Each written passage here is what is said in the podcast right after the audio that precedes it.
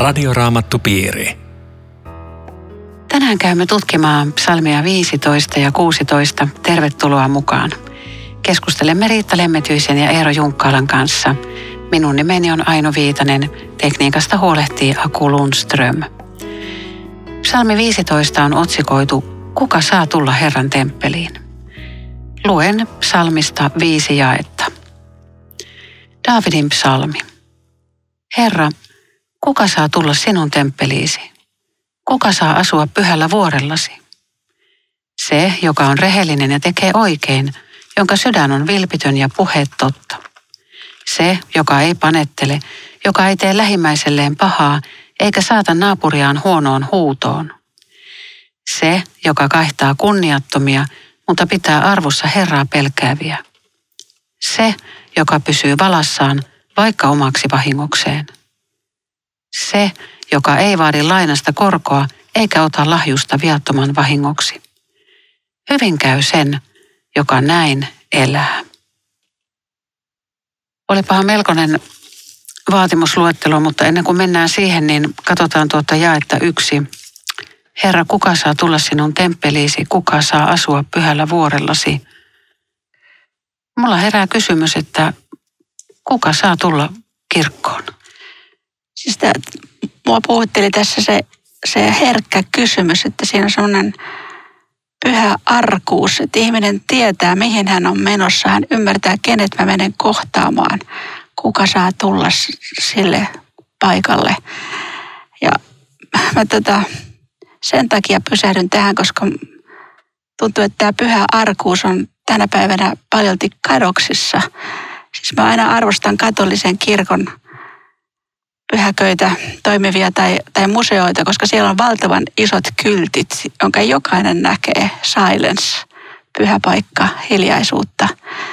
Ja kun siellä on Jumalan palvelus, niin siellä ei tapahdu niin kuin meidän kirkoissa, että käy valtava supina penkeissä. Oletko kuullut siitä, oletko kuullut tätä? Supistaa ja keskustellaan ja sitten vasta kun urut alkaa pauhata, niin sitten lopetetaan. Se, se arkuus on poissa.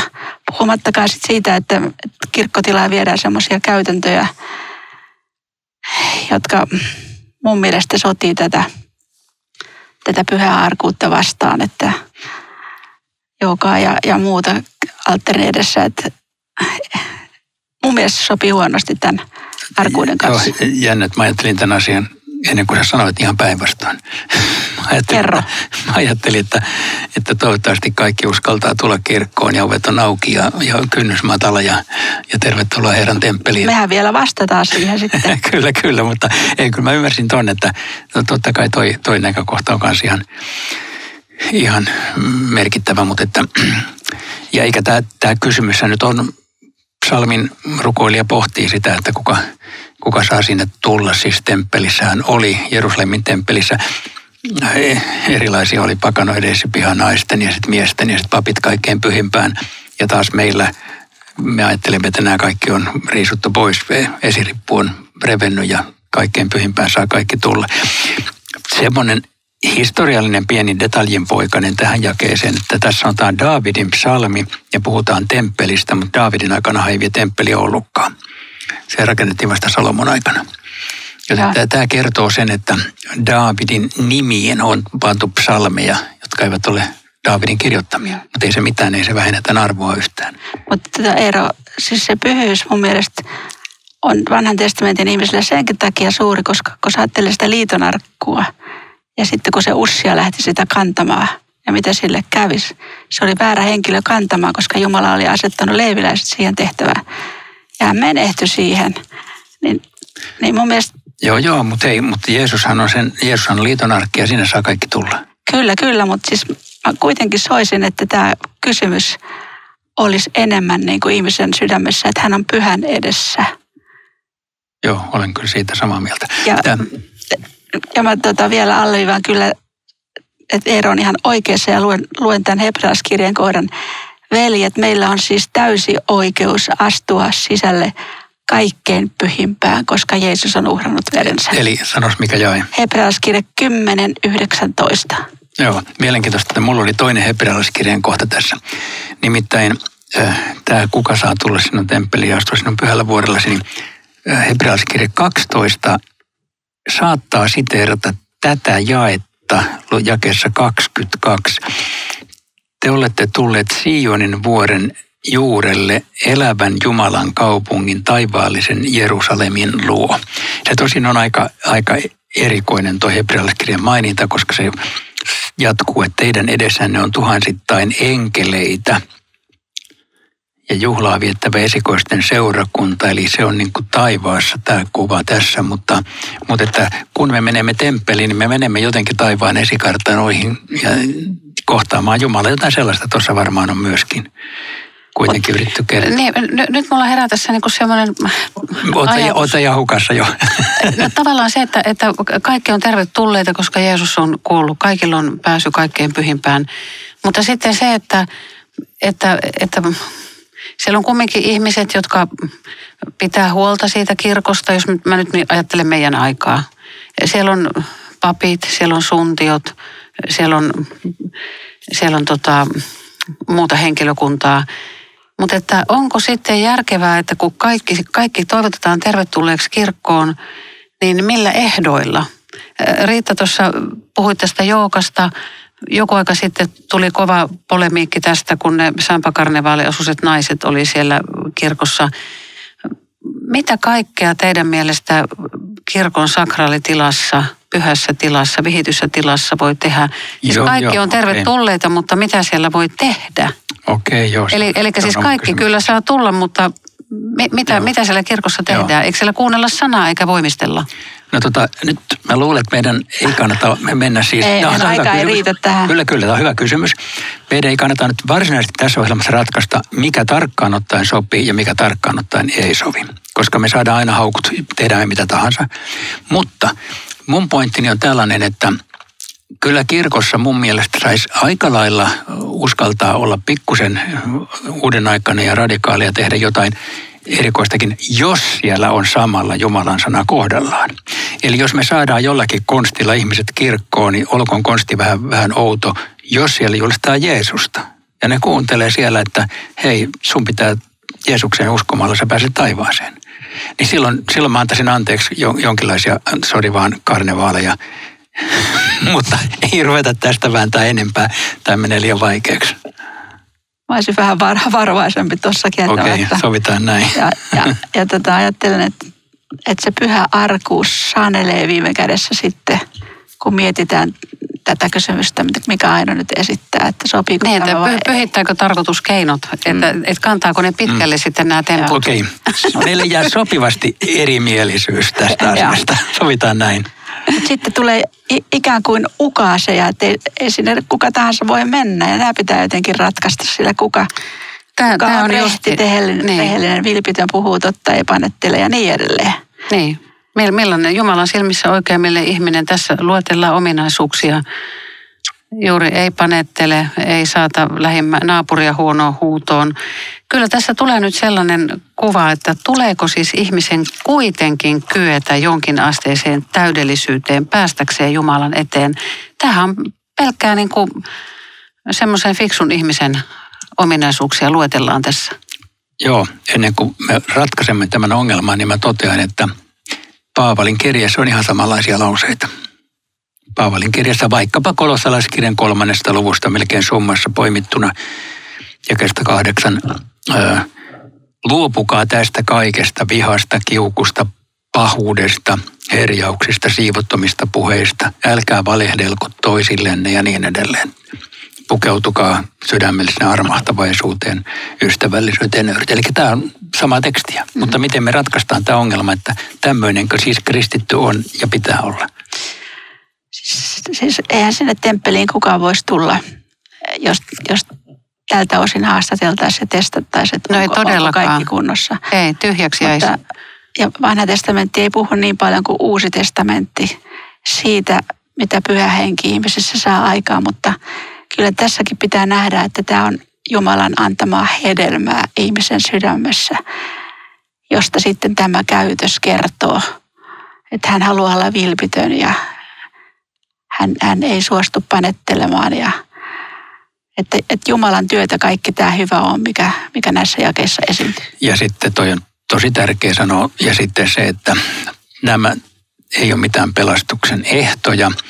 Siis tämmöistä ei siihen portille sanota, että jos käyttäydyt näin, saat tulla vaan että vaikka et täytä yhtään mittaa, saat tulla, koska okay. sehän on kristinuskon ah. sanoma. Joo, että tässä on hyvä tehdä okay. ero okay. evankelmin välillä.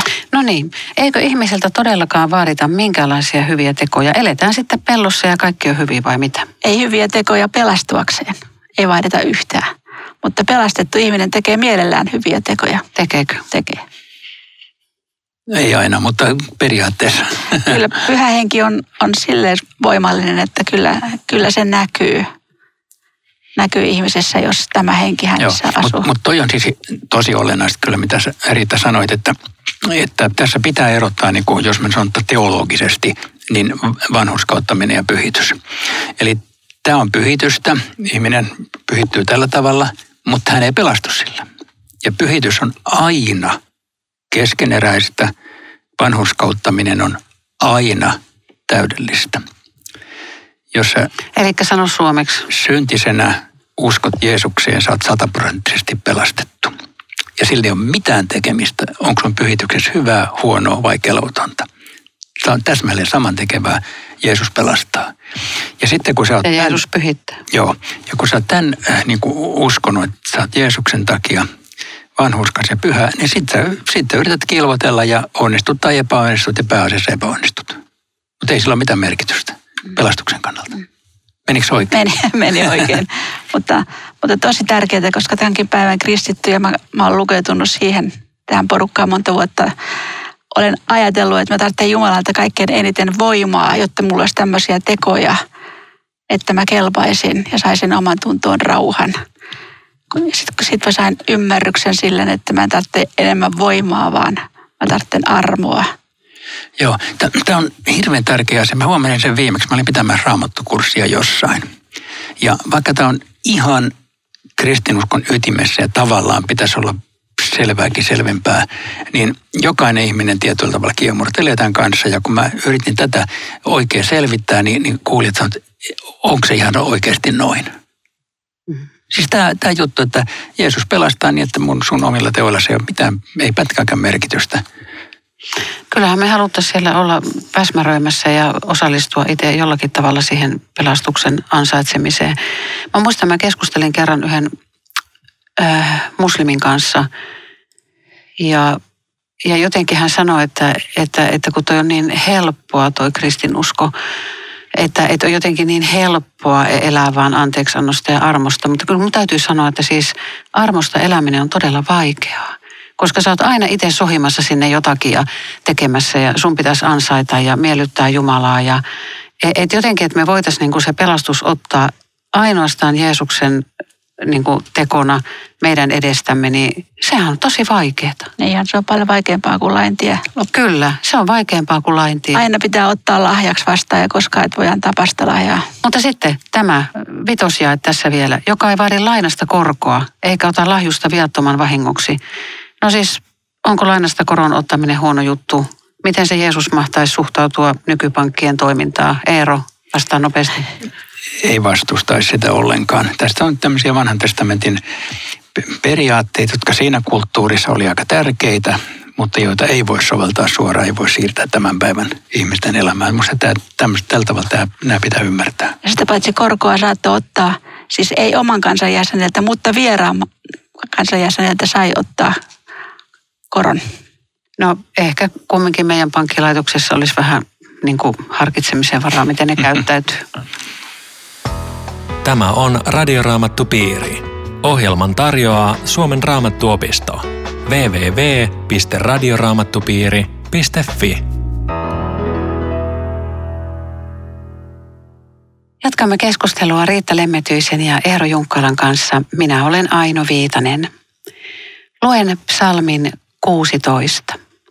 Daavidin runo. Jumala, pidä minusta huoli, sinun minä turvaan. Minä sanon Herralle, sinä olet minun valtiaani, sinulta saan kaiken hyvän. Pyhille, jotka maan päällä ovat, hän osoittaa ihmeellistä rakkauttaan. Mutta tuska ja vaiva tulee niiden osaksi, jotka seuraavat vieraita jumalia. Minä en ota osaa juhlamenoihin, joissa vuodatetaan juomauhrina verta, en edes mainitse heidän jumaliaan. Herra, sinä olet minun perintöosani. Sinulta saan ruokani ja juomani. Sinun kädessäsi on minun arpani. Ihana maa on tullut osakseni, kaunis perintö on minulle annettu. Minä kiitän Herraa, hän neuvoo minua. Yölläkin kuulen sisimmässäni hänen äänensä. Minä pysyn aina lähellä Herraa, kun hän on oikealla puolellani, minä en horju. Minun sydämeni iloitsee, mieleni riemuitsee, minun ruumiini ei pelkoa tunne. Sinä et hylkää minun sieluani tuonelaan, et anna palvelijasi joutua kuoleman valtaan. Sinä osoitat minulle elämän tien. Sinun lähelläsi on ehtymätön ilo, sinun oikealla puolellasi ikuinen onni. Tämä on hieno psalmi. Tämä oli Lutherinkin tämmöinen mielipsalmi ja, ja tätä siteerataan Uudessa testamentissa Jeesuksen ylösnousemuksen yhteydessä. Tässä tämä on, tämä on mielettömän upea ja tärkeä psalmi. Mä, mä voisin kaksi kiinnittää tuossa alkujakeessa oman huomioni tuohon. No, eka ja toka ja Jumala pidä minusta huoli. Näinhän mäkin usein rukoilen. Ja sitten toi, että sinulta saan kaiken hyvän. Musta se on jotenkin tärkeä muistaa itse, muistuttaa itsellensä. Kaikki se hyvä, mitä mulla on, se tulee Jumalalta. Ja sitten on kiva joskus yrittää aamurukouksessa, jos, jos ehtii ennen lehden lukua, luetella, että mitä hyvää mun elämässä on tällä hetkellä. Joo. Mä puhuttelin samat jakeet myöskin siitä syystä, että jos tämä nyt olisi Davidin omakohtaista tilitystä, niin tämmöinen ihminen, joka on kuningas ja jolla on kaikki hallussaan, jolta ei puutu yhtään mitään, niin, niin hän on kuin tämmöinen avuton lapsi. Siinä on hänen Jumalan suhteensa. Jumala pidä minusta huolta. Sinun minä turvaan. Kaikki hyvä tulee sinulta. Koska voi, voi hyvällä syyllä kysyä, että kenen elämän asenne tämmöinen on arjessa. Sinulta tulee kaikki hyvä. Otetaan sitä niin itsestään selvästi, mitä meillä on elämässä, ruokapöydässä, ihmissuhteessa, ties missä. Että tämä on mun aikaansaannosta. Et, ja tässä ollaan kaukana siitä. Ylhäältä se tulee. Pyhille, jotka maan päällä ovat, hän osoittaa ihmeellistä rakkauttaan. Minkälainen on pyhä ihminen? No se on niin kuin tuossa aikaisemmassa jaksossa puhuttiin, niin se on tietenkin se, joka on armon saanut ja uskonut. Ei, se ei ole laadullista pyhyyttä, vaan, vaan se on asema Jumalan edessä, mutta tietenkin sitten se pyhyys pitäisi näkyä elämässä, vaikka se ainakin omin silmimitattuna kovin heikosti näkee. Erona katoliseen kirkkoon, siis meidän kirkossa ei ole pyhimyksiä.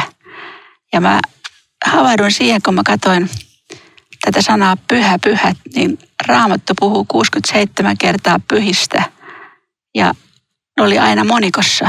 Ja yksi ainoa paikka Filippiläskirjassa on yksikössä – siinä mielessä me, meikäläisten olisi vähän vaikeampi pyhimykseksi julistaa ketään. Mitä sä tarkoitat, että, että se on monikossa, mitä se merkittää sitten? No kun nyt verrattuna katoliseen kirkkoon, joka ajattelee nimenomaan okay. tämmöistä yksilöityä pyhimystä, niin tässä on, tässä on ero niin kuin meikäläisen käytäntöjen plus sitten, että raamattu ei näitä yksikköpyhimyksiä niinkään tunne, vaan puhuu pyhimyksiä. Niin, tarkoitatko että, niin kun, että seurakunta on on pyhien yhteisö, Joo. kun mä sanon jo, että, että niin kuin Jumala laskee ne meidät Joo. pyhiksi Joo. hänen edessään koko porukan. Joo, ja katolinen kirkko, heidän pyhimyksensä ovat taivaassa ja evankelisten pyhät on maan päällä. Siinäkin okay. on ero. Niin, eikö okay. sitten pyhimykseksi julisteta henkilö, joka osoittaa jotakin erityistä Kyllä, joo. elämässään, että hänet sitten kuoltuaan voidaan joo. julistaa joo. pyhimykseksi. Mm. Joo, mä jäin miettimään sitä, hei, nelosjakeessa, vai mennäänkö me jo siihen, että minä en ota osaa juhlamenoihin tai johonkin. Mä rupesin miettimään, että, että mihin kristitty voi ottaa osaa ja mihin ei voi ottaa osaa, koska jossainhan kulkee joku raja, vaikka me emme sitä tässä radio-ohjelmassa rupea määrittelemään, että niin kuin, mitä kristitty voi tehdä ja ei voi tehdä, tai mihin hän voi mennä tai ei voi mennä. Tämä psalminkirjoittaja päätyy, että jossakin, missä vieraata jumalia palvellaan. Jos mä otan helpon esimerkin sinne, että se on kaukaa. Että jossain tuolla, kun olin jossain hindulaisessa maassa, niin kristityt mietti, voivatko he osallistua ö, tota, hautajaisiin, koska siellä on samalla tämmöistä hindujumalan palvelusmenoa, vaikka olisi omainen, joka haudataan, mutta olisi ikään kuin pakko osallistua. Ja ne laati erilaisia ohjeita, mitä voi tehdä, mitä ei voi tehdä, mutta kyllä meidän maailmassakin kristitty voi joutua miettimään, että mihin mä voin mennä, mihin mä en voi mennä. Ilman muuta, joo. Ja vaikea kysymyskin. Niin joo. Eikä voi laatia listoja. Ja, ja tuossa puhutaan niistä vieraista jumalista, joihin säkin viittasit. On, onko siis olemassa myöskin vieraita jumalia? Epäjumalia. Tämä on pienellä tämä Jumala. On vain yksi Jumala olemassa. Joo. Ja kuitenkin ne on olemassa pahoja henkiä, että siinä mielessä on olemassa ja. mahdollisesti lähteä palvelemaan, siis niin kuin sanotaan että lainausmerkissä vääriä jumalia, eli vääriä henkiä. Niin, että Uusi testamenttihan nimittää paholaista tämän maailman jumalaksi, ainakin yhdessä kohtaa. Että tämä... Niin ja kuitenkin Jeesus sanoi, että minulle on annettu kaikki valta taivassa ja maan päällä. Niin, ja, ja kuitenkin täällä sitten on tämä toinen ruh, tai tämä ruhtinas. Sitten on tämmöinen jae, kun Herra sinä olet minun perintöosani mulle tuli paljonkin mieleen tästä. Tuliko sulle mitään mieleen tästä? Ei. se, mutta sä voit varmaan kertoa se vanhan testamentin liittymäkohdan. Tai siis tähän varmaan heijastuu se Eli mikä? Eimojen kesken tehty maanjako, luvattu maa, jossa leiviläiset jäi ilman, koska Herra oli heidän perintöosansa. Ei saanut mitään maata. Tämä oli nimittäin luostarissa tämmöinen yksi dominoiva opetus – että kun me ollaan siellä ja vihitty itsemme ja kuuliainen ollaan köyhiä ja ollaan naimattomia, niin Herra on meidän perintöosa. Mutta ei ihan ilman ehtoja, vaan että jos, jotta tämä toteutuisi, niin meidän piti päästä eroon ja kuolla itselle kaikesta muusta, joka kilpailee tätä. Kuolitteko te? Siis yritys, yritys oli kova. siis kaikille semmoiselle tärkeille ihmissuhteille ja aineelliselle hyvälle. Ja koko ajan semmoinen trendi, että kuole, kuole, kuole, koska palkinto on tämä, Herra on minun perintöosani. Ja tänä päivänä mä ajattelen, että ikään kuin Jumala olisi jotain niin pientä, että hän saisi, hänestä saisi kilpailijan tämmöisille asioille kuin ajalliset. Tässä, tässä tulee nousee esiin taas tämä askeisin ihannointi, että, että mistä se tulee se ihme syöttö meidän päähän, että, että, että siis kristinuskohan, meidän usko on kaikkea muuta kuin siis askeisi myönteinen. Se on ihan päinvastoin, mutta mistä se tulee ihmisen lihassa se, että mun kärsi kärsi kirkkaamman kruunun saat? No yksi selitys on ainakin se, että meissä asuu luon, luonnostamme semmoinen farisealaisuus, joka, joka kaikin keinoin pyrkii jotenkin näyttämään, että kyllä täältä pesee, ainakin jossakin kohtaa. Ja sitten jos joku uskaltaa pitää hauskaa, niin voi, että me katsotaan sitä enää vartta pitkin. Joo. Jos Mut, joku uskaltaa olla vapaa, iloinen Jumalan lapsi. Mutta mä ajattelen, että oikea ymmärrys tästä ihanasta jakeesta, Herra, olet minun perintöosani, niin on se, että tämä on aivan niin kuin semmoinen pohjamelodia kaikessa elämässä. Herra, sinä olet se, joka tämän hyvän annat. Ja eipä silti sitten hän Uusi testamenttikin puhuu perintöosasta. Huomasin täältä, että täällähän kerrotaan uudelleen perinnöstä. Kolossalaiskirje 1. Kiittäkää iloiten isää, joka on tehnyt teidät kelvollisiksi saamaan pyhille kuuluvan perintöosan valon valtakunnasta. Mikä joo? Kolossalaiskirje 1.12. Jakeessa kahdeksan sanotaan, että minä pysyn aina lähellä Herraa, kun hän on oikealla puolella, niin minä en horju. Raamatussa on usein tätä oikealla puolella ilmaisua. Mitä se, mikä se on se oikea puoli ja onko se jotenkin parempi kuin vasen? Ei, ei, ei se ole, mutta siis se, sehän on, keskeisin kohtaan on se, että, että Jeesus istuu isän oikealla puolella. Että, että tota, kyllä kai se, en mä tiedä, läheisyyttä tai tärkeyttä. Vallan, vallan valtaa. kunnian paikka. Joo, joo. mutta nyt tässä jakeessahan me tullaan, tässä jakeessa kahdeksan nyt siihen tekstikatkelmaan, jota sanasta sanaan äh, lainataan Uudessa testamentissa.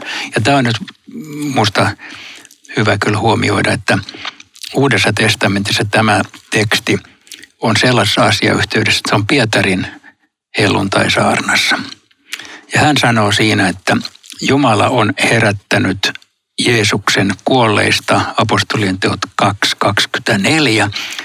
Ei hän edes ollut mahdollista, että kuolema olisi voinut pitää häntä vallassaan, sillä David sanoo hänestä. Minä näen alati Herran edessäni, hän pysyy oikealla puolella, etten horjuisi, siksi minun sydämeni iloitsee riemut. Se on tämä pitkä katkelma tästä näin. Ja, ja näin ollen Pietari on ottanut tämän tekstikohdan raamattu perusteluksi Jeesuksen ylösnousemukselle, joka on aika, aika huikea juttu. Jos meillä ei olisi tuota Pietarin tekstiä, niin me ehkä ei pystyttäisi lukemaan sitä psalmista 16. Mutta kun meillä on, niin nyt se on oikea tulkinta tälle psalmille. Tietenkin tämä tarkoittaa muutakin, mutta, mutta se viittaa Jeesuksen ylösnousemukseen. Sinä et hylkää minun sieluani tuonelaan, et anna palvelijasi joutua kuoleman valtaan. Tarkoittaa Jeesusta ykkösenä. Joo. Mitä, mitä tämä tarkoittaisi niin kuin kristitylle tämä jae, yksittäinen jae hänen hengellisessä elämässä? Mikä jae? Tämä kahdeksan. Minä pysyn aina lähellä Herraa. No sano se. Siis tämä, voisiko tämä olla jotenkin semmoinen rohkaisu tämmöisen Jumalan yhteyden hoitamiseksi, kun jos, jos, jos tätä niin kuin tiedostaisi pitkin päivää, näin aina edessäni Herran. Tämä on niin kuin Joo. sama lupaus kuin minä olen teidän kanssanne joka päivä. Kyllä joo. Mä, mä oon joskus tässä uskon elämäni jossain vaiheessa ajatellut, että mä en oikein tykännyt tämmöisestä, että joku sanoo, että on lähellä Jeesusta tai kaukana Jeesuksesta, kun mä ajattelin, että mä oon aina yhtä kaukana ja aina yhtä uskossa. Mutta kyllä mä nykyisin tota, ajattelen hiukan toisin. Mä ajattelen, että kyllä mä haluaisin olla lähellä Jeesusta. Mutta ollaanko me sillä tavalla, että me luetaan sanaa niin kuin nyt tässä ja käydään kirkossa ja ehtoollisella. Ja, Niillä välineillä sitä hoidetaan. mm. Radioraamattupiiri. Kiitos ystävät jälleen mukana olosta. Riitta, rukoiletko tähän? Herra, me saadaan täällä lukea ja sisäistää ihmeellisiä asioita. Ja sä näet, meidän ymmärrys on rajallinen, mutta rukoilemme, että enemmän ja enemmän kirkastaisit itseäsi ja pyhää sanasi. Ja kiitos siitä, että sinä olet tälläkin hetkellä lähellä joka ikistä meistä. Amen. Kuulumisia jälleen viikon kuluttua. Radioraamattupiiri. www.radioraamattupiiri.fi